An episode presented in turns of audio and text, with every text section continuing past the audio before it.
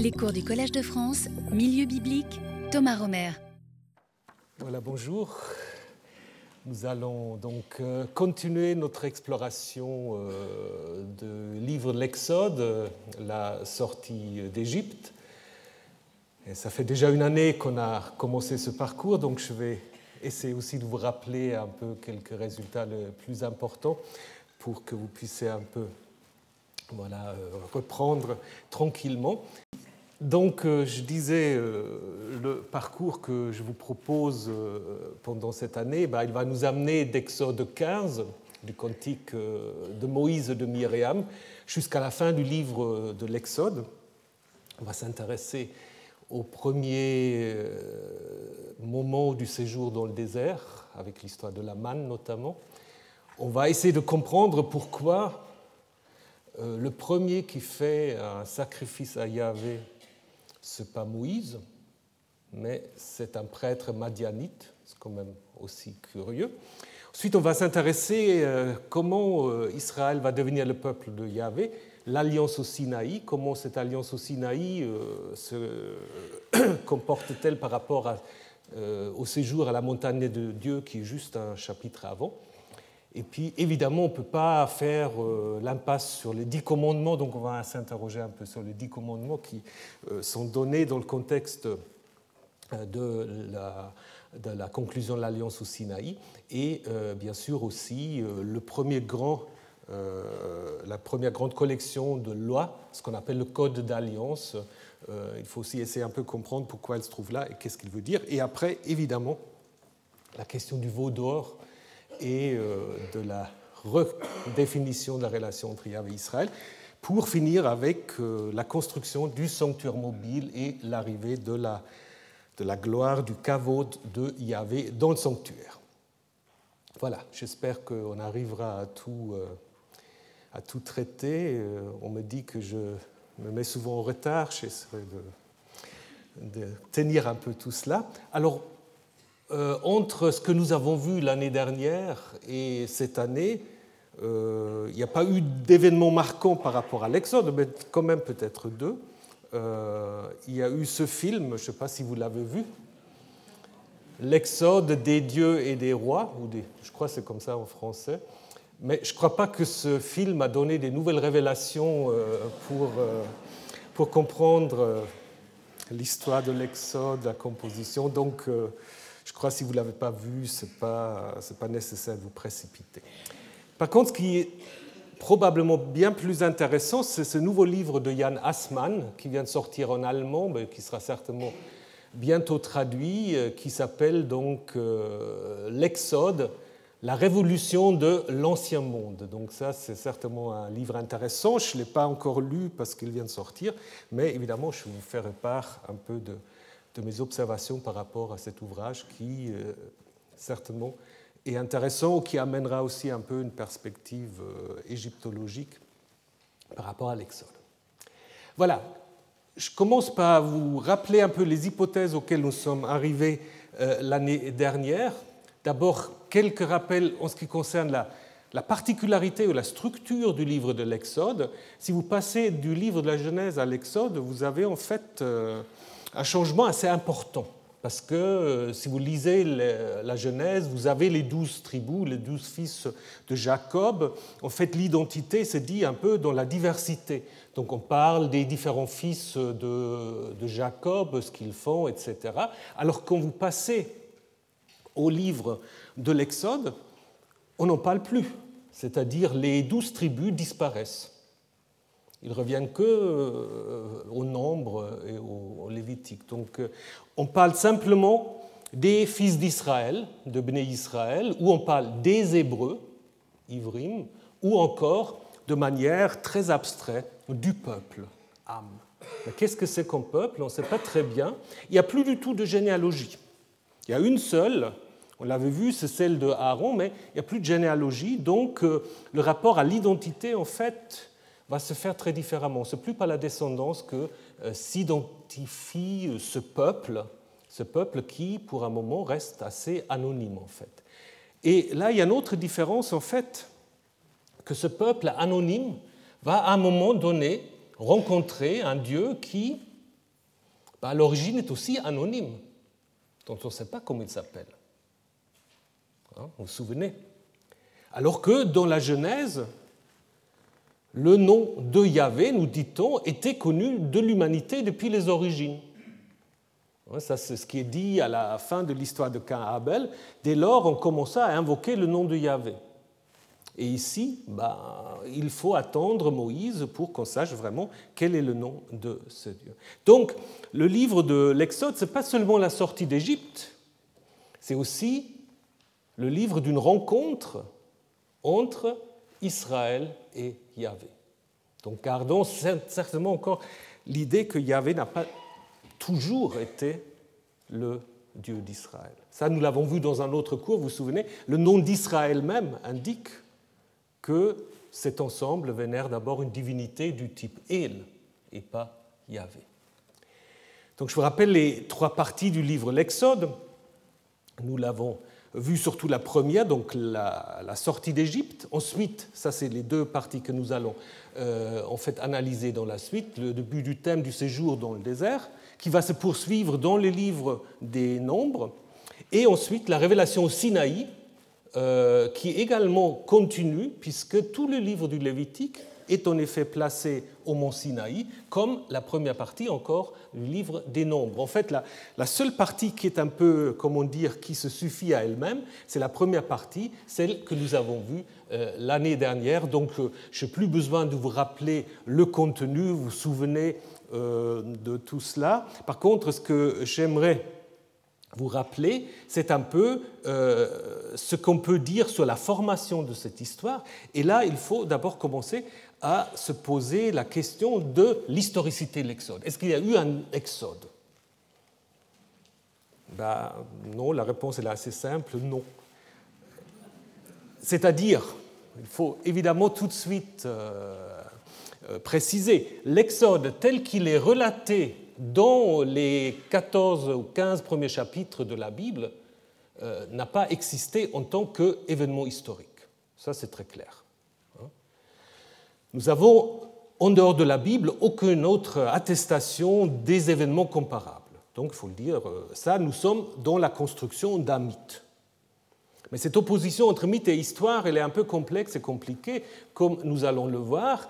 Euh, nous avons vu que la première attestation d'Israël euh, en dehors de la Bible, la première attestation sûre, parce que de temps à autre, les égyptologues nous proposent euh, d'autres pistes, mais qui ne sont pas très convaincants jusqu'au moment, à ce moment.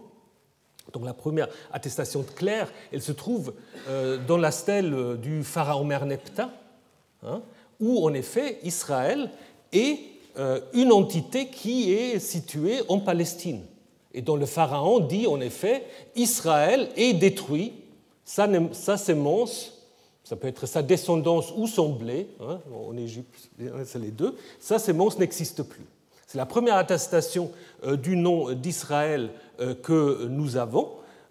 Et dans cette attestation, il n'y a rien du tout euh, d'une idée de l'Exode. Il rien dit que ce serait un peuple qui sera venu d'ailleurs. Euh, ce qu'il faut dire, euh, Israël se distingue des autres noms qui sont mentionnés, Ashkelon, Gezer, etc., par le fait que, en fait, ici vous l'avez, il est en effet déterminé par un homme et une femme, ce qui veut dire que nous n'avons pas affaire ici à un nom de lieu ou de région, mais à un groupe. Donc c'est un groupe, mais un groupe suffisamment important euh, pour que le pharaon puisse se vanter d'avoir mis fin à ce groupe. Donc si c'était juste trois nomades qui se courent après, euh, le pharaon n'aura pas mis sur sa stèle. Donc c'est quand même un groupe important qui, à la fin du XIIIe siècle, est installé quelque part ici, donc dans les montagnes d'Éphraïm, probablement, si on suit la liste de Merneptah, entre Gezer et Yanoam, bien qu'on ne sait pas très bien euh, où il faut situer euh, Yanoam. Maintenant, euh, si nous nous retournons de nouveau vers le récit biblique, on se rend compte quand même aussi que le récit biblique, il nous donne aussi des informations un peu contradictoires. Combien de temps dure toute l'histoire de la descente des fils de Jacob en Égypte et de leur sortie, si vous prenez la narration? Bah, Oui, disons, il y a trois pharaons qui sont impliqués. Le pharaon qui accueille euh, Jacob euh, à la suite de Joseph. Après, on nous dit qu'il y a un pharaon qui vient, qui connaît plus ce qui s'était passé. Et puis, euh, après, il y a encore ce pharaon qui meurt et Moïse peut revenir de Madian parce que Dieu lui dit, voilà, le pharaon est mort.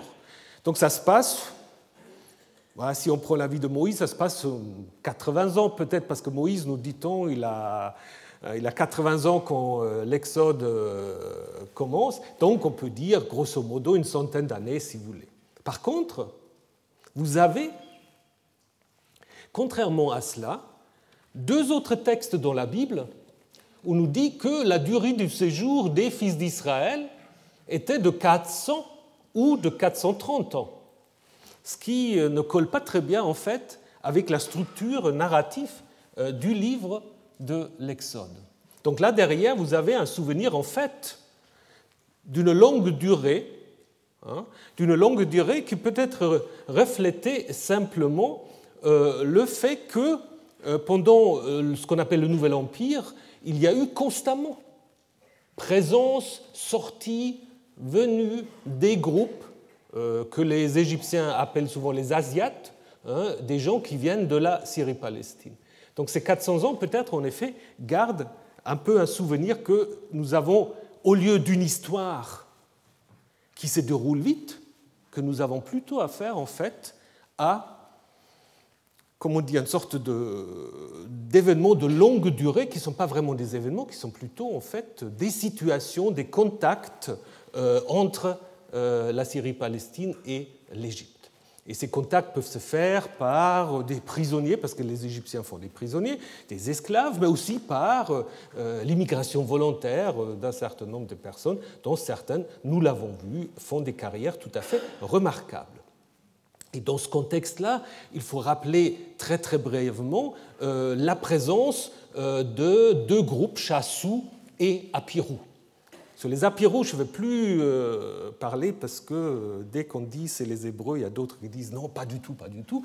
Mais ce n'est pas important. Par contre, ce qui est important, c'est que nous avons avec les Chassou et les Apirou, en fait, deux groupes qui sont des groupes, en fait, euh, de séminomades ou des, gens qui sont un peu en marge de la société, qui sont tantôt en fait en guerre avec Pharaon et tantôt utilisés par le Pharaon comme euh, des corvéables. Donc euh, là, il y a quand même quelque chose qui se rapproche un peu de la tradition de l'Exode.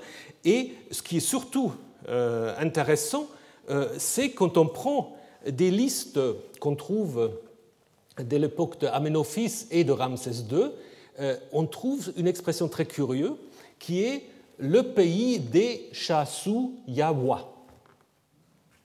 Et là, me semble-t-il quand même que ce Yava peut être Yahvé. Parce qu'autrement, on ne sait pas très bien à quoi il faut le, rapprocher.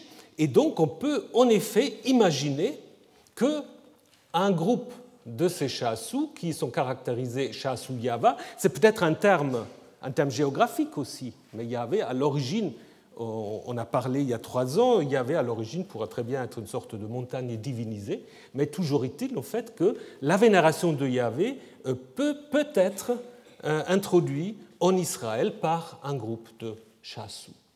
Hein. Et là, ça, nous allons reprendre cela quand nous allons parler de cette fameuse alliance au Sinaï. Donc il est clair que durant le XVe et XIIIe siècle, l'Égypte, comme le montre par exemple la correspondance de la Mana, l'Égypte contrôle en fait euh, la Syrie-Palestine, donc euh, les, comment dire, les, euh, c'est pas vraiment des, royautés, des petites unités, des cités-États gouvernés par des rois clés, ils dépendent tous du pharaon, et dans cette correspondance, justement, on voit la situation de ces petits cités-États où on mentionne justement aussi la présence des Apirou ou des Chassou, et donc on peut imaginer, comme l'a fait Ron Hendel, qu'à partir de cela, et ça correspond bien à ces 400 ans d'une certaine manière, qui est une sorte de construction d'une mémoire culturelle hein, qui en fait transfère la situation de Canaan vers l'Égypte. Parce que qu'est-ce qu'il y a en Canaan? En Canaan, c'est la même situation qu'en Égypte. C'est le pharaon qui gouverne, c'est le pharaon qui met les gens en situation de vassalité, et euh, les groupes en marge de la société, bah, ils peuvent tout à fait s'identifier à des gens qui se trouvent en fait en situation de corvéable en Égypte. Donc ça, c'est en effet une euh, hypothèse qui pourrait expliquer la naissance même de cette idée de l'exode. Donc vous avez encore des textes, encore Ramsès III se vante d'avoir euh, déporté de Séhir, donc des chassous comme butin en Égypte.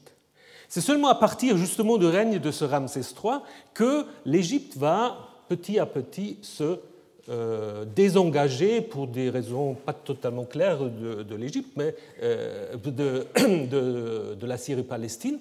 Euh, donc il y a une sorte d'affaiblissement quand même du pouvoir égyptien. Et cette nouvelle situation aussi a pu être compris, vécue du côté cananéen comme une sorte de victoire sur l'Égypte. Hein? Donc c'est dans ce contexte-là que peut naître cette idée de l'exode.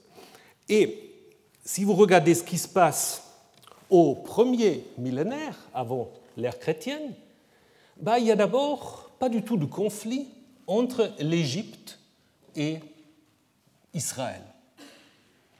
C'est calme où l'Égypte apparaît parfois comme une sorte d'alternative euh, vis-à-vis euh, des Assyriens, mais l'Égypte n'est pas décrit, contrairement aux Assyriens, comme, euh, comme une menace, plutôt comme un allié, bon, les prophètes l'aiment pas trop, mais euh, il n'y a pas, si vous voulez, euh, une vision négative euh, de l'Égypte. C'est seulement vers la fin du 7e siècle, sous le pharaon Néchao II, hein, qu'il y a de nouveau brièvement, suite à l'affaiblissement des Assyriens, une petite présence égyptienne en Syrie-Palestine. Josias, apparemment le roi Josias, à la fin de son règne, il est devenu probablement vassal, euh, vassal de donc c'est probablement comme ça qu'il faut expliquer sa mort, donc il est tué par le pharaon, parce qu'apparemment considéré comme pas très fiable. Et euh, certains ont dit que justement cette situation-là où Nekao, qui est un pharaon assez euh, bâtisseur, il voulait créer, il voulait faire un, canal donc entre les petits lacs dans le delta égyptien jusqu'à la Méditerranée, on pourra même imaginer qu'il a euh, déporté justement aussi des Judéens qui étaient ses vassaux pour faire creuser ce canot. Mais est-ce qu'on peut dire, comme le fait Oswald, que c'est ça l'origine de la tradition de l'Égypte, de la sortie d'Égypte? Ben Là, chronologiquement, ça devient un peu difficile. Hein, ça devient un peu difficile de dire qu'avant le 7e siècle, euh, il n'y avait pas du tout de tradition sur la sortie d'Égypte c'est difficile, bah, vous allez comprendre pourquoi. Donc, euh, pour terminer, il y a plusieurs traces de mémoire qui se sont, euh, comment dire, combinées, les Chassous, les Apirou. On a aussi parlé, je ne vais pas y revenir, des fameux Hyksos qui étaient expulsés, des pharaons d'origine sémite, et même Akhenaton, euh, on a parlé euh, évidemment, Akhenaton n'était pas Moïse, ni, euh, ni, le maître de Moïse, mais cette identification se fait apparemment à l'époque, vers la fin de l'époque perse, au début de l'époque hellénistique, par le prêtre égyptien Manéthon. Et ça peut aussi avoir influencé, ou peut être même repris d'une certaine manière, de certaines traditions qui circulaient dans les milieux judéens. Maintenant, cette tradition sur l'Exode. Moïse, comment il entre là-dedans? Est-ce qu'il était lié à cette tradition dès le début ou non? Si vous regardez un certain nombre de textes bibliques, je ne vais pas vous les mettre tous, euh, vous connaissez tous un araméen, Aaron était mon père, il descendit en Égypte, là-bas il est devenu un grand peuple, et puis les Égyptiens nous ont opprimés, etc. Et nous avons crié vers Yahvé, le Dieu de nos pères, et Yahvé nous a fait sortir d'Égypte. Qu'est-ce que vous constatez? Il n'y a pas de Moïse. Prenez le texte nombre, c'est la même chose. C'est toujours Yahvé. Prenez ces psaumes. Hein euh, c'est lui qui coupe en deux la mer des gens, qui fait passer Israël au milieu d'elle, qui se débarrasse du Pharaon, pas de Moïse. Alors, est-ce par hasard, est-ce qu'on peut dire, oui, Moïse, il est sous-entendu? Mais c'est un peu euh, peut-être une facilité qu'il faut éviter. Euh, si on regarde en dehors du Pentateuque, on se rend compte que Moïse, en tant qu'agent de l'Exode, est très peu mentionné. Donc, on peut peut-être imaginer que la première histoire qu'on a racontée sur l'Exode, c'est une histoire sans Moïse. Et si vous vous souvenez, on avait trouvé quelques traces aussi dans l'histoire même de l'Exode. Vous vous souvenez d'Exode 5 Lorsque euh, Moïse euh, est censé donc négocier avec le Pharaon, on a ce grand chapitre où ce n'est pas du tout Moïse qui négocie avec le Pharaon. Hein? Où ce sont en fait, il y a plusieurs groupes, il y a les chefs des corvées, les Égyptiens, les, scribes du peuple, les scribes des fils d'Israël, c'est probablement les responsables vis-à-vis du Pharaon, vis-à-vis des chefs de corvée euh, égyptiens, c'est eux qui négocient. Si vous lisez tout ça, je ne vais pas vous le lire maintenant, euh, ça prend trop de temps, mais si vous le lisez, ben vous vous rendez compte euh, que Moïse négocie rien du tout. Il n'est même pas là. Il est seulement là dans le cadre, hein, seulement dans les versets 1 à 5 et 19 à 23, dans l'encadrement. Si vous enlevez l'encadrement, vous avez une histoire des Israélites qui se plaignent auprès du Pharaon et apparemment ça fonctionne sans Moïse.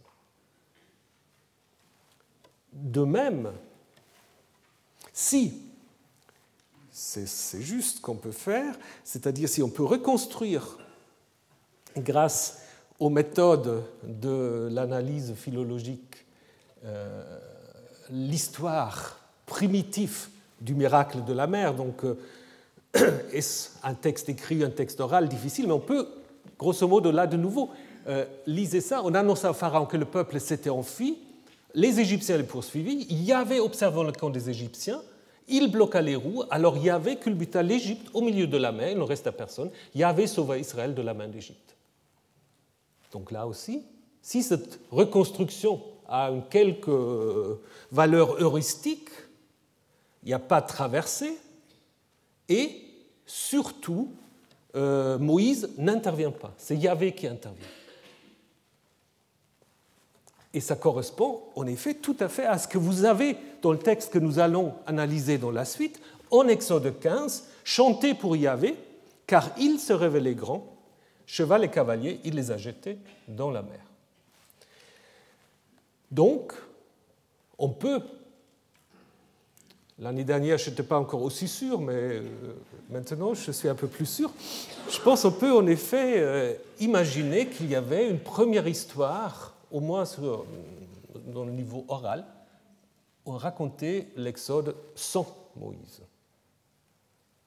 Et où est-ce qu'on a fait cela? Probablement dans le royaume d'Israël, dans le royaume du Nord. Parce que nous avons cette histoire euh, de Jéroboam, vous connaissez cette histoire, Jéroboam qui, euh, qui établit les deux veaux à Bethel et à Dan, et vous savez, peut-être pas, mais je vous le rappelle, que tous ces textes ont été, sont passés par la censure deutéronomiste, c'est-à-dire euh, les scribes deutéronomistes judéens ont rédigé, révisé ces textes, et eux, ils étaient très hostiles en fait au royaume du Nord. Mais apparemment, ils ne pouvaient taire le fait que dans le Nord, y avait été vénéré comme le Dieu qui fait monter Israël d'Égypte. Là, il n'aurait certainement pas inventé. Donc là, nous avons, je pense quand même, euh, par déduction, un, élément important pour dire que l'histoire ou la tradition de l'Exode vient d'abord d'Israël, du royaume du Nord avec évidemment cette histoire un peu bizarre, donc Jéroboam qui érige les deux veaux et qui dit Voici tes dieux qui t'ont fait monter du pays d'Égypte. Pourquoi deux des dieux? C'est bon, on peut dire il y a deux taureaux, mais c'est quand même le même Yahvé. Alors pourquoi est-ce qu'on a ce pluriel? Curieux. Donc là aussi, je pense, bon, certes on dit qu'il y avait deux statues. Je suis d'accord, mais les deux statues, euh, c'est toujours Yahvé. Et c'est encore plus bizarre parce que, vous savez, la même histoire est racontée avec l'histoire du veau d'or que nous allons analyser. Et là aussi, Aaron, il, érige un seul veau, mais il dit, Tes dieux qui t'ont fait sortir du pays d'Égypte. C'est pas très logique ça. Donc, à mon avis, la solution est relativement simple. Euh, si vous prenez le décalogue, comment ça s'ouvre? Ça s'ouvre par Je suis le Seigneur, je suis Yahvé ton Dieu qui t'a fait monter au singulier, qui t'a fait monter du pays d'Égypte. Et évidemment, en hébreu, Elohecha, ça peut être ton Dieu ou tes dieux. Si vous avez simplement, vous savez, Elohim singulier pluriel. Hein. si vous avez Elohecha, vous ne savez pas si c'est ton Dieu ou tes dieux. La seule différence se situe dans la forme verbale. Hein? Ce que nous avons maintenant, c'est He elucha. Le singulier, ce sera He elcha. Donc, en fait, la seule différence, c'est un petit trait, c'est un petit vav. Et c'est facile pour un rédacteur de rajouter un petit trait. Donc, je pense c'est en effet une retouche idéologique pour accuser les Israélites du Nord non seulement d'avoir fait une statue de Yahvé, mais en plus d'être des polythéistes, même si c'est un peu contraire à ce que raconte l'histoire. Hein. Donc je pense en effet qu'à l'origine, cette histoire disait, voici ton Dieu qui t'a fait monter, ce qui d'ailleurs est aussi euh, ce que suggère l'histoire d'Exode 32 du Vaudor. Mais de toute manière, là, nous avons une attestation très claire que la tradition de l'Exode, ou de Yahvé comme étant le Dieu qui fait sortir d'Égypte, que c'est une tradition qui nous vient d'Israël du Nord. Ce texte de 1 roi 12 pose un autre problème. Parce qu'on nous dit que Jéroboam érige donc deux sanctuaires, un à Bethel,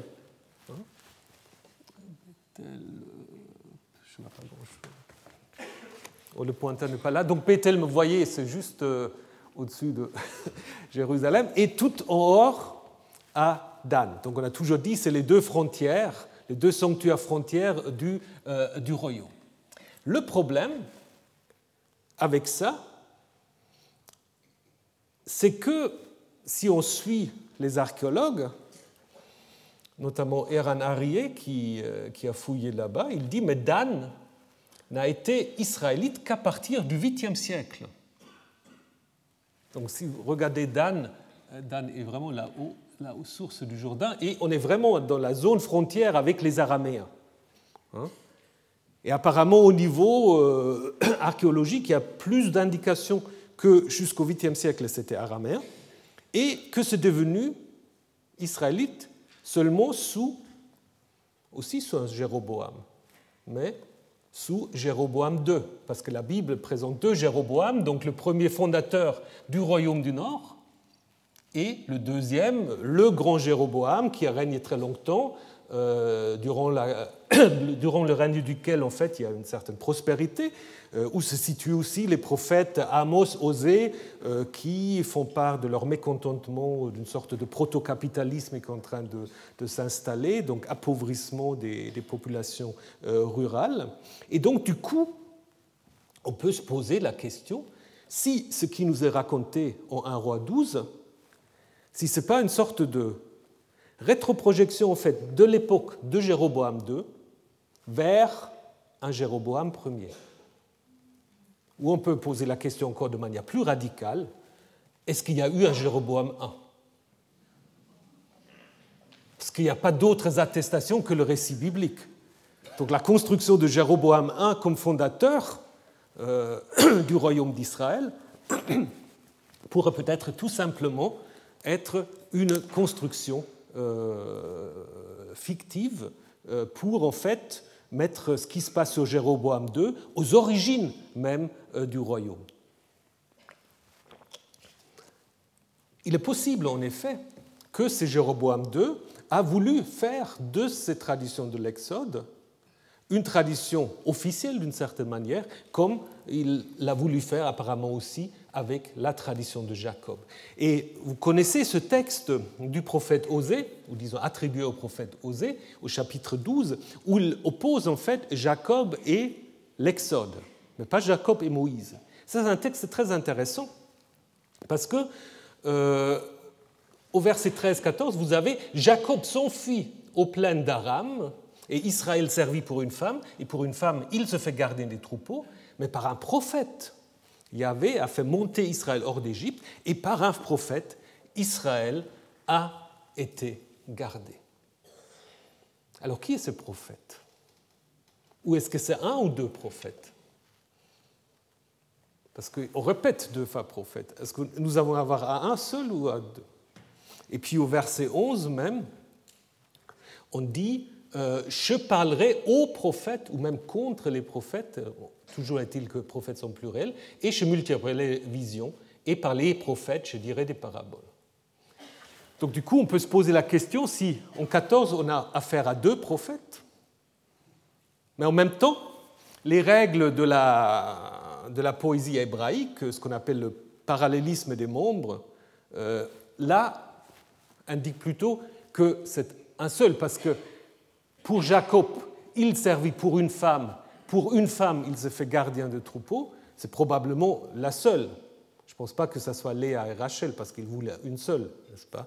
Donc, apparemment, c'est plutôt un prophète. Le 11, c'est plutôt l'idée qu'il y a constamment des prophètes que Yahvé va euh, envoyer. Par contre, en 13 et 14, il y a cette opposition entre la femme, identité généalogique, et le prophète. Mais alors qui est ce prophète? Est-ce que c'est Moïse? Mais si c'est Moïse, pourquoi il n'est pas mentionné? Donc, euh, soit on dit c'est sous-entendu, ou alors on dit c'est le début même de l'idée qu'il faut un médiateur pour l'Exode. Ce que dit le texte, en fait, c'est un texte qui veut valoriser les prophètes. Hein et qui oppose en fait à cette identité par généalogie la voix prophétique, c'est-à-dire en fait Yahvé euh, se manifeste par les prophètes. Ça c'est ce que dit Amos, ce que dit Osée. Donc les groupes derrière en fait euh, légitiment l'envoi des prophètes ou la, la, fonction des prophètes. Donc à l'origine peut-être ce texte ne pense même pas à Moïse, que ce texte est peut-être l'origine de l'idée que d'autres ont pu prendre que ce prophète pourrait être Moïse. Et c'est pour cela, après, Moïse est construit aussi comme un prophète. Donc, cette tradition de l'Exode, elle est arrivée, nous l'avons vu, euh, d'Israël en Juda, sans doute après euh, la destruction du royaume du Nord en 722 par les Assyriens. Alors où est-ce que c'est arrivé? Est-ce que c'est dans les bagages des réfugiés qui ont emporté des rouleaux? Est-ce que c'est dans la tête des réfugiés, simplement comme tradition orale? Est-ce que c'est dans le sanctuaire de Bethel qui peut-être a été annexé euh, par, euh, par Josias? C'est difficile de savoir. Toujours est-il qu'il y a de nombreuses indications pour qu'on puisse dire que c'est sous Josias ou dans les alentours, si vous voulez, un peu plus tôt, un peu plus tard, euh, qu'on va à la cour de Juda rédiger une première histoire de Moïse. Pourquoi est-ce qu'on peut dater cela aussi bien? Bah, Ça, je ne vais pas aller dans le détail. Je vous rappelle simplement que les deux villes, Pithom et Ramsès, qui sont mentionnées, euh, collent très bien avec une datation au 7e siècle. Hein. Je ne vais plus dans le détail. Euh, et également, évidemment aussi, l'histoire de la naissance de Moïse, nous l'avons vu en long et en large, donc je ne vais pas m'éteindre là-dessus. Donc vous vous souvenez que l'histoire de la naissance de Moïse est très proche de ce texte de la naissance de Sargon, qui se réfère à Sargon I, mais en fait qui a été rédigé pour légitimer Sargon II, donc euh, à la fin du, euh, du 8e siècle. Et les parallèles sont tellement grands que à mon avis, c'est difficile de, dire que c'est juste par hasard. Donc, dans cette première histoire, en Exode, peut-être la fille n'était pas encore vraiment présente parce qu'elle a été sans doute insérée après pour montrer que Moïse n'est pas simplement été transféré comme ça en Égypte, mais qu'il était quand même aussi encore en lien avec ses parents. Mais peu importe, donc ce qu'on voulait faire en mettant euh, l'histoire de Sargon en rapport avec Moïse, c'est de construire Moïse comme une sorte de contre-figure à Sargon. On dit, bah oui, les Assyriens ont Sargon, mais nous, on a Moïse. Et Moïse, là, a des, traits royaux très clairs. Aussi, évidemment, il faut aussi expliquer, et ça, on explique très bien, la double identité de Moïse, qui est présentée à la fois comme un Égyptien, comme le nom déjà l'indique, et dont on affirme aussi évidemment l'origine israélite. Dans cette version originelle, donc, je vous ai dit, il n'y avait pas encore la sœur, il y avait l'histoire que Moïse doit venir à Madian, où il euh, devient membre de la famille d'un prêtre madianite, quand même aussi intéressant. Est-ce qu'on peut, inventer ça si facilement?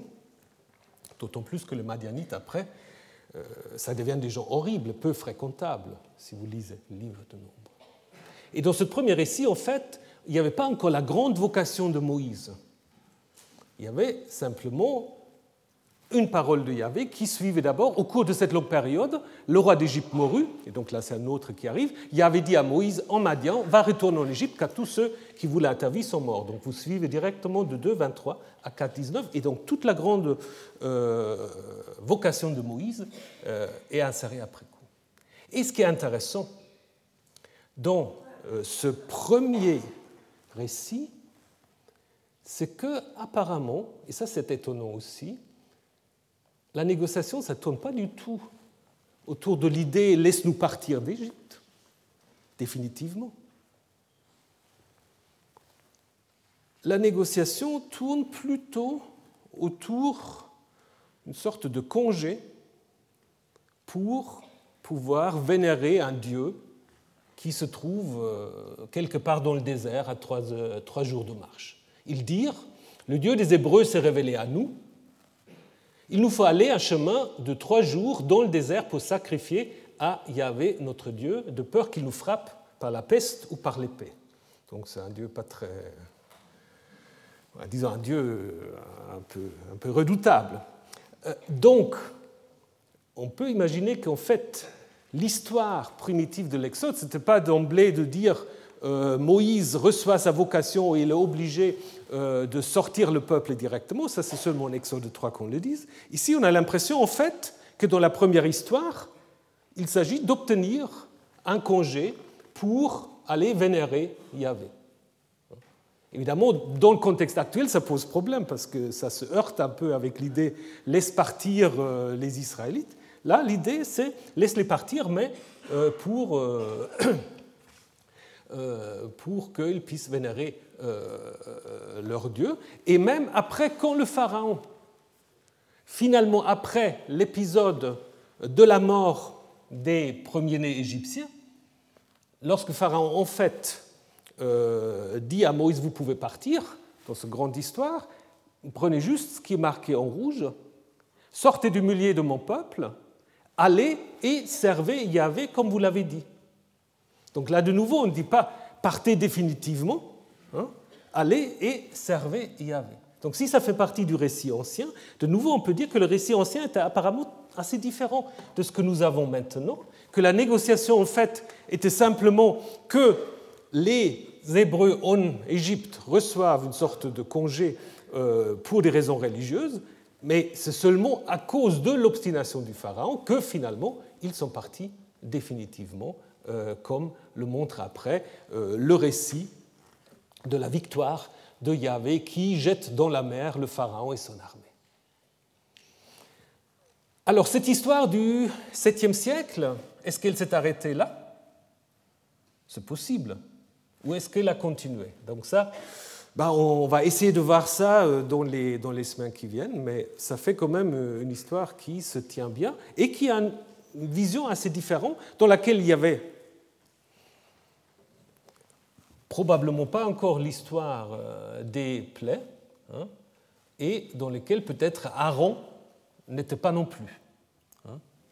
C'était Moïse, Moïse qui figure en fait, qui était introduit plus comme une sorte de figure euh, anti-sargon, anti-assyrien, hein, et qui s'oppose en fait au pharaon, euh, qui d'une certaine manière peut-être aussi représente les Assyriens. Alors ce récit-là, il a été reprise après la destruction de Jérusalem, euh, en 587, pas tout de suite, hein, euh, par euh, le milieu qu'on appelle deutéronomiste, parce qu'on pourra faire un concours pour chercher un autre nom pour deutéronomiste, parce que c'est un, mot pas très, très parlant, mais disons en fait ce, ce milieu qui s'inspire des idées du deutéronome et en fait qui est aussi très influencé par euh, une idée euh, que euh, le rapport entre Israël et Yahvé va se faire par un traité et par l'observance d'un certain nombre de prescriptions. Et c'est ce milieu-là qui va d'abord renforcer le rôle de Moïse. Après la destruction de Juda, les traits royaux sont peut-être un peu moins importants, donc Moïse va surtout devenir un prophète. Hein, un prophète comme on le voit dans l'histoire de la vocation de Moïse en Exode 3, avec cette question, euh, d'abord avec euh, Yahvé qui dit Je t'envoie, Moïse qui répond Que suis-je pour euh, faire tout cela? Yahvé qui lui dit Je serai avec toi. Et tout cela, en fait, correspond tout à fait à ce que nous trouvons dans le récit de la vocation du prophète Jérémie. Hein, c'est très proche. Donc là, Moïse est vraiment construit comme le premier des prophètes. En même temps, il y a aussi des parallèles avec la vocation d'un juge, d'un sauveur, Gédéon, et donc Moïse, en fait, va combiner les deux fonctions. C'est peut-être à ce moment-là, simplement, qu'on a introduit pour la première fois l'histoire dite des plaies d'Égypte.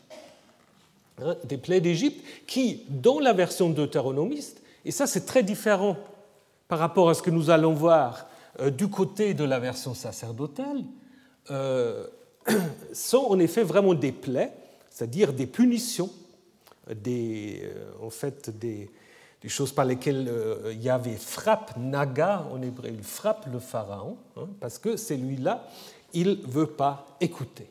Hein. c'est toujours dit de la même manière. Euh, il y a une sorte de, comment dire, de crescendo. Ça commence par des choses relativement peu dangereuses jusqu'à la mort des premiers-nés. Mais ce qui est intéressant, c'est euh, cette histoire des plaies euh, renforce aussi le rôle prophétique de Moïse, parce que Moïse toujours dit ainsi parle le Seigneur, ce qui est la formule traditionnelle, ce qu'on appelle la formule de messager par laquelle en fait les prophètes euh, s'expriment. Donc les plaies telles qu'on les trouve là, ils sont inspirés à la fois par des catastrophes naturelles qu'on connaît tout à fait, Hein, des invasions euh, de toutes sortes de bestioles, euh, criquets, sauterelles, euh, d'autres vermines, et en même temps des punitions qui sont prévues par les traités de vassalité pour des vassaux désobéissants. D'ailleurs, repris dans euh, le chapitre 28 du livre du Deutéronome. On a aussi plein de choses euh, qui sont en partie en fait comparables à ce que nous trouvons dans l'histoire des plaies. Alors, donc, ce qui est important pour la pensée deutéronomiste, les plaies, c'est vraiment une sanction, c'est-à-dire Pharaon a la possibilité de changer d'avis. Donc, en fait, chaque fois, on a l'impression, Pharaon hésite, il dit, vous d'accord, vous allez, et après il change d'avis. Mais Pharaon, là, contrairement à ce que nous allons voir dans la version sacerdotale, ici, Pharaon a un libre arbitre. C'est à cause de son refus de ne pas laisser partir les Hébreux que ces plaies arrivent.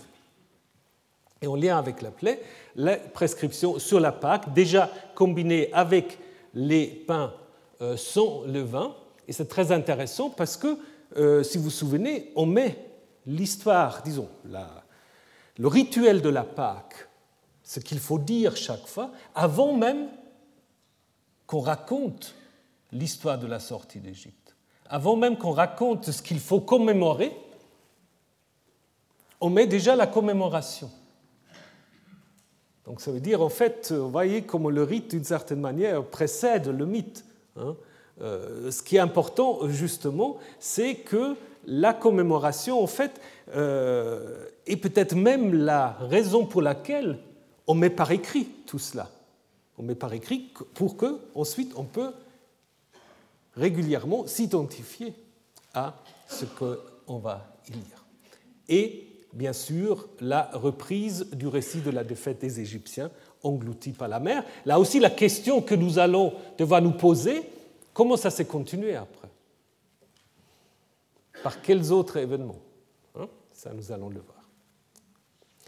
Alors, nous avons vu les traditions, la première histoire, la révision deutéronomiste, et maintenant, il nous faut aussi brièvement parler encore de la version sacerdotale, hein.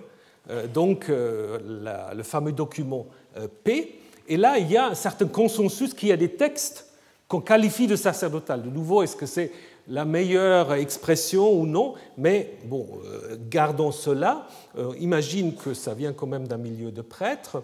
Alors, le débat, par contre, est-ce que ces textes-là qu'on peut assez facilement identifier, est-ce qu'ils existaient d'abord comme une histoire indépendante, c'est-à-dire est-ce qu'ils étaient écrits sur un seul rouleau, séparé du rouleau deutéronomiste, ou est-ce que d'emblée, ils étaient en fait conçus comme une sorte de révision d'un rouleau plus ancien, qu'on aura rajouté les textes P à l'intérieur d'un rouleau qui contenait d'autres histoires.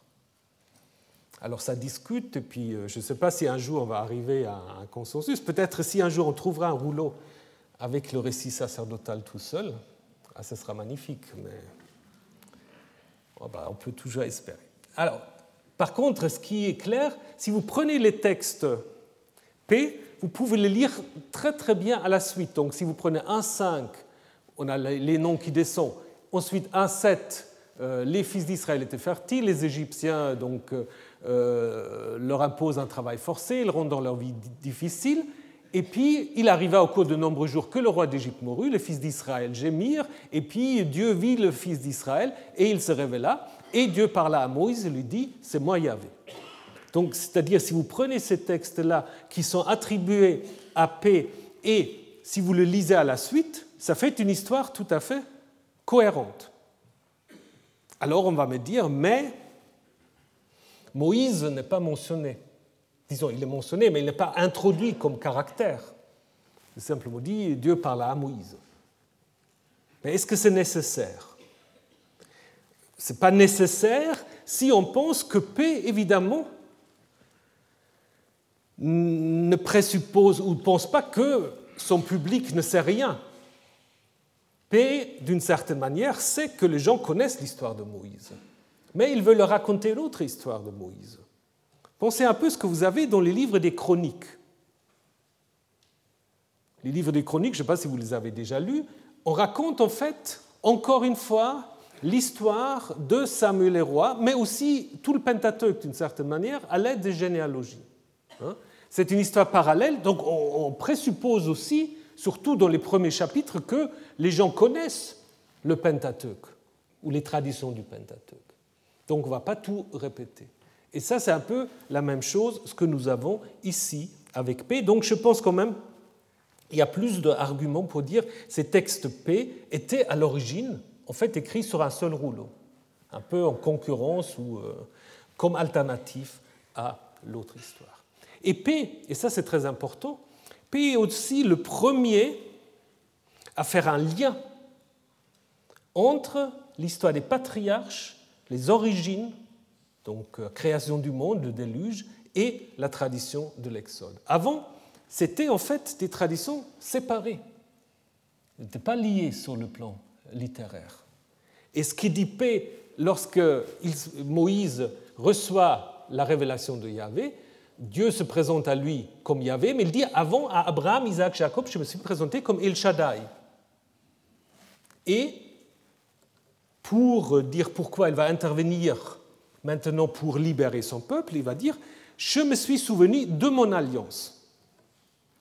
Et donc ça fait évidemment, euh, ça renvoie à Genèse 17, où Dieu dit en effet à Abraham, et c'est un texte sacerdotal, Je suis El Shaddai. Et ensuite, il conclut une alliance avec Abraham. Idem, en Exode 2, 24, également un texte sacerdotal, Dieu se souvient de son alliance avec les patriarches. Donc, contrairement à ce qui se passe dans le récit deutéronomiste, ici, c'est maintenant l'alliance avec Abraham, avec les patriarches, qui devient le moteur de l'Exode. Pourquoi Dieu intervient-il pour euh, les Hébreux? Parce que il se souvient de son alliance avec Abraham. Comme il se souvient de Noé pour arrêter le déluge. Hein, c'est les mêmes textes, en fait, le même milieu euh, littéraire. Donc là, il y a clairement une construction d'un lien entre les patriarches et l'Exode. Et le même est vrai pour euh, le lien entre l'Exode et euh, l'histoire de la création du monde. Donc là aussi, je vous rappelle ce que nous avons vu. Nous avons vu qu'en Exode 14, on peut aussi très bien reconstruire un texte sacerdotal qui insiste sur la traversée, mais surtout aussi sur quoi? Sur la séparation, la séparation des eaux. Alors que dans les récits anciens, il y avait jette le pharaon dans les eaux, il n'y a pas besoin de séparer les eaux. Ils reviennent, puis c'est tout. Là, c'est important qu'on sépare Hein? Et les fils d'Israël passent, nous dit-on, sur la terre sèche, au milieu de la mer. Et tout cela, c'est des termes que vous avez dans l'histoire de la création en Genèse 1 et dans l'histoire du déluge. Des expressions comme fondre, la terre sèche, Yuvacha, et au milieu de la mer. Et donc ça veut dire en fait, la traversée de la mer, c'est comme un acte créateur ici. Hein. les eaux sont séparées comme en Genèse 1. Qu'est-ce qu'il fait? Dieu d'abord Il sépare les eaux d'en haut et les eaux d'en bas. Et après apparaît le Yevacha, la terre sèche, comme ici. Et donc, euh, en fait, Israël, par ce passage, devient en quelque sorte le peuple de Yahvé, et l'Égypte, bah, l'Égypte fait l'expérience de l'humanité engloutie par le déluge. Hein? Donc ainsi, dans la version sacerdotale, on met en parallèle la création, le déluge et le passage et l'engloutissement des Égyptiens. Donc là, c'est une autre manière, en fait, euh, pour P d'insister en fait sur un lien littéraire aussi entre les origines et euh, l'Exode. Donc en fait, ce milieu sacerdotal est le premier à nous faire une sorte de ce qu'on peut appeler un, un c'est-à-dire Genèse, Exode et probablement Lévitique, où en fait euh, on tire d'une certaine manière des conséquences du sanctuaire qu'à la fin de l'Exode on va, euh, on va construire. Un mot encore très brièvement sur la version sacerdotale des plaies, et là c'est très très différent. Euh, pour, la version sacerdotale, il ne faudrait pas parler des plaies. Parce que vous vous souvenez, ça a souvent euh, étonné les gens. Dans les textes sacerdotaux, le pharaon ne peut rien faire. Parce que Dieu dit, je vais endurcir le cœur du pharaon. Donc, euh, ça ne peut pas être une punition du pharaon, parce qu'en en fait, le pharaon n'a aucun libre arbitre, contrairement à ce qu'on dit dans la version deutéronomiste. Les soi-dit plaies, c'est plutôt des miracles par lesquels, en fait, Yahvé montre sa supériorité vis-à-vis du Pharaon, qui n'est pas, contrairement aux deutéronomistes, qui n'est même pas un, n'est même pas un adversaire, parce qu'il devient une sorte de marionnette. Yahvé fait un grand jeu comme ça, où il utilise toutes sortes de, de figurines, le pharaon étant un. Et puis, la seule chose qui est un peu mise en place, c'est cette compétition, cette compétition entre les magiciens égyptiens et Moïse et Aaron hein, qui interviennent. Et finalement, c'est ces magiciens qui sont presque plus importants que le pharaon, hein, parce que c'est les magiciens qui reconnaissent la supériorité de Yahvé en disant ceci est le doigt de Elohim, c'est le doigt de Dieu. Alors qu'est-ce que c'est le doigt de Dieu? Bah, C'est une expression égyptienne et ça désigne le bâton, le bâton de Aaron, une sorte de bâton sacerdotal et un bâton magique. Et qu'on utilise en fait euh, le terme d'Elohim, bah, ça correspond en effet à cette idée sacerdotale que l'humanité, avant Abraham, parle de Dieu en Elohim, après El Shaddai, et seulement après Moïse, donc euh, comme euh, Yahvé. Et puis, la Pâque dans la version sacerdotale, contrairement Contrairement à la version deutéronomiste, l'importance ici, c'est le sang, le rituel de sang, qui est un rituel de purification qu'on va retrouver ensuite euh, dans l'histoire euh, du Yom Kippour, du jour du grand pardon, où le sang est utilisé pour purifier le sanctuaire. Ici, le sang a euh, sans doute une fonction aussi plus archaïque de, protection, mais voyez, c'est une grande différence par rapport à à la version deutéronomiste. Donc tout cela, me semble, montre qu'on avait, au début de l'époque perse, plutôt deux récits parallèles. Hein. deux feuilletons différents sur l'Exode. Une deutéronomiste et une sacerdotale. Et après, on les a mis ensemble par des rédactions qui voulaient en effet délimiter soit un penta, soit un hexateux, que je ne reviens pas sur cette question-là, mais dans ces textes tardifs, on voit par exemple qu'on va transférer le bâton sacerdotal de Aaron, ça va devenir le bâton de Moïse. Moïse va récupérer euh, en fait euh, certaines fonctions aussi d'Aaron. Moïse va même être appelé le Dieu d'Aaron, hein, comme il sera appelé le Dieu du Pharaon dans un autre texte. Donc tout cela, en fait, on va, que, on va renforcer le rôle de Moïse pour qu'on puisse dire à la fin du Pentateuque qu'il ne s'est jamais levé quelqu'un comme Moïse. Par contre, quand on regarde sur la généalogie de Moïse et de Aaron, on a l'impression en fait qu'on s'intéresse davantage à la descendance d'Aaron qu'à celle de Moïse. Alors l'année dernière, je pensais que c'est plutôt une sorte de conflit entre Moïse et Aaron, ou entre deux groupes euh, où les uns veulent plus pousser Moïse et les autres plus Aaron. Maintenant, je vais peut-être un peu changer mon avis aussi, parce que quand vous regardez, en fait, la descendance de Moïse, elle n'est pas importante, parce que le successeur de Moïse, ce ne sera, pas, sera pas son fils. Hein. ce sera Josué qui n'a pas de lien de, de filiation. Donc, par contre, pour la lignée sacerdotale, l'hérédité est importante. C'est peut-être simplement pour cette raison et peut-être pas surinterprété comme je l'ai fait l'année dernière. Peut-être on va rester euh, plutôt à ce niveau-là. Peut-être pour souligner en fait que la lignée sacerdotale, euh, bah, elle est héréditaire. Hein. et Moïse, comme on va le dire à la fin du Pentateuque, de toute façon, personne ne peut se comparer à Moïse. Alors que pour la lignée sacerdotale, on a l'impression, ben voilà, ça continue même après l'exil et ainsi de suite. Et puis on a d'autres relectures. On a des relectures qu'on peut appeler des relectures féministes. Vous vous souvenez, on a inséré ces histoires des sages-femmes du Pharaon, où on montre en fait que c'est des femmes égyptiennes qui sauvent la vie des petits, euh, des petits Hébreux, ou encore euh, l'histoire bizarre où Tzipora, la femme de Moïse, va en fait le sauver de l'attaque de Yahvé lui-même. Hein. Donc là, c'est des textes en fait qui sont antiségrégationnistes, parce que c'est chaque fois des femmes étrangères qui interviennent en fonction euh, de Moïse ou des Hébreux. Hein.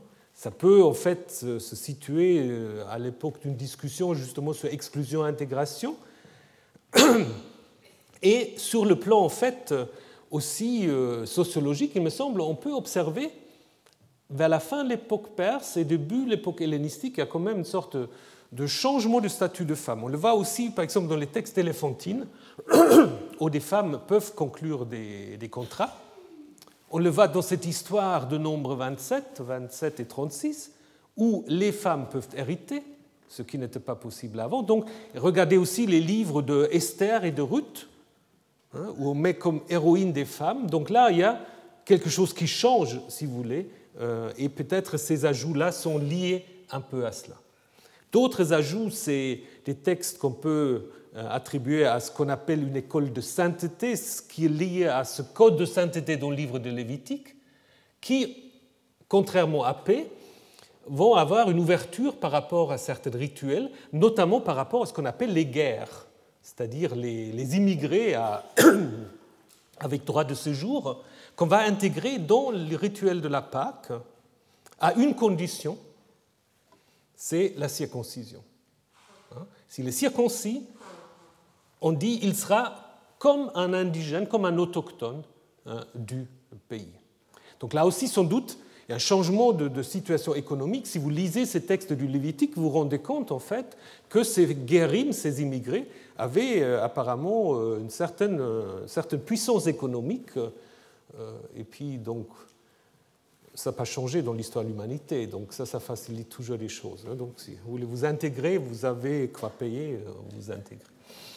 Voilà. Après, des relectures euh, assez ponctuelles, mais qui sont assez intéressantes, c'est ces relectures où on a déjà une sorte de, de réaction à des discours anti-judéens qui commencent à circuler dans certains milieux, notamment en Égypte apparemment, hein, dont Manéthon est un exemple, euh, dans cette histoire qui est très bizarre où euh, Moïse doit mettre euh, sa main dans, son sein, et puis il le retire, elle est lépreuse, il la remet, et puis de nouveau, elle guérit. On a toujours dit, mais à quoi ça fait allusion? Parce que la première, la troisième de ces, ces signes que Yahvé va lui donner font allusion au début des plaies, mais là, on ne sait pas à quoi. Donc ça fait sans doute allusion à cette tradition qu'on connaît par Manéthon, comme quoi Moïse aurait été le chef d'une bande de lépreux. Ah, ça, c'est, faut lire, ça c'est Osarsif, donc il est appelé comme ça. Et donc, qu'est-ce qu'on va dire là? On va dire, oui, oui, vous racontez ces histoires-là, mais voyez comment ça s'est vraiment passé. Moïse a été lépreux cinq minutes. Donc, mais là, voyez en fait un contact avec des traditions euh, qu'on a en dehors de la Bible. Et c'est sont importants de, voir, on les a chez. Bah, on fait toujours de troisième main, malheureusement. Maneton, on l'a grâce à Flavio Joseph, etc. Et idem, Idem cette idée du pharaon qui est aussi un peu dans l'histoire de l'Exode un motif aveugle. Lorsque Pharaon dit mais il faut, euh, il faut surveiller ce peuple parce que il peut survenir une guerre et ce peuple va se joindre à nos ennemis pour nous faire la guerre et monter ensuite du pays. Cette idée qu'Israël va se joindre à des ennemis d'Égypte pour faire la guerre, ben, ça ne revient plus du tout dans l'histoire de l'Exode. Par contre, c'est aussi un motif euh, qu'on trouve chez Manéthon. Manéthon dit comment Moïse, chef des lépreux, va s'allier avec les Hyksos qui déjà ont été expulsés à Jérusalem et qui se lient à ce bande de lépreux pour faire la guerre en fait à l'Égypte. Donc de nouveau, voyez comment les derniers retouches en fait euh, de, du livre de l'Exode font déjà un peu état de ce débat avec d'autres discours. Et donc ça veut dire aussi, c'est important de pas simplement regarder le texte biblique, mais aussi de regarder en fait les traditions que nous avons à l'extérieur de la Bible. Donc, résumons en dix étapes. Il y a des traces de mémoire à l'origine sur toutes sortes de choses, Chassou, Apirou, etc. Une première élaboration d'une tradition orale, sans Moïse probablement, dans le nord, Jéroboam au 8e siècle essaie un peu de nationaliser l'histoire de l'Exode. Après la destruction de Samarie, euh, il y a une révision judéenne et la première mise par écrite au moins qu'on peut reconstruire, peut-être il y avait une autre, mais on n'arrive plus à reconstruire. Cette histoire, elle est reprise au 6e, 5e siècle par le milieu deutéronomiste. C'est-à-dire cette grande histoire où Moïse est le prophète et les plaies du Pharaon sont sa punition. Ensuite, en parallèle, l'œuvre sacerdotale qui insiste sur le lien entre origine, patriarche et exode. La révision de cet écrit sacerdotal par cette école de sainteté qui insiste sur l'intégration en fait de certains euh, non-israélites. La combinaison de ces deux grandes histoires D et P par des, euh, des tentatives soit de faire un hexateuque avec Josué ou un pentateuque en terminant avec le Deutéronome, des relectures, ah, il y a deux fois neuf, donc ça va faire onze. Donc des relectures euh, féministes, des ajouts ponctuels, et voilà, euh, je pense, euh, c'est ainsi que les chapitres 1 à 14 peuvent s'expliquer. Voilà, donc, n'ayez pas peur, je ne vais pas le faire maintenant. le cantique de Myriam, qui est devenu le cantique de Moïse, donc typiquement là aussi une sorte de usurpation euh, d'un petit cantique par Moïse, bah, nous allons le voir la semaine prochaine, où nous allons aussi déjà voir comment en fait ce cantique clôt à la fin, à la fois la première partie, mais ouvre aussi déjà la partie euh, du séjour dans le désert. Alors bon après-midi et à la semaine prochaine. Retrouvez tous les enseignements du Collège de France sur www.colège-2-france.fr.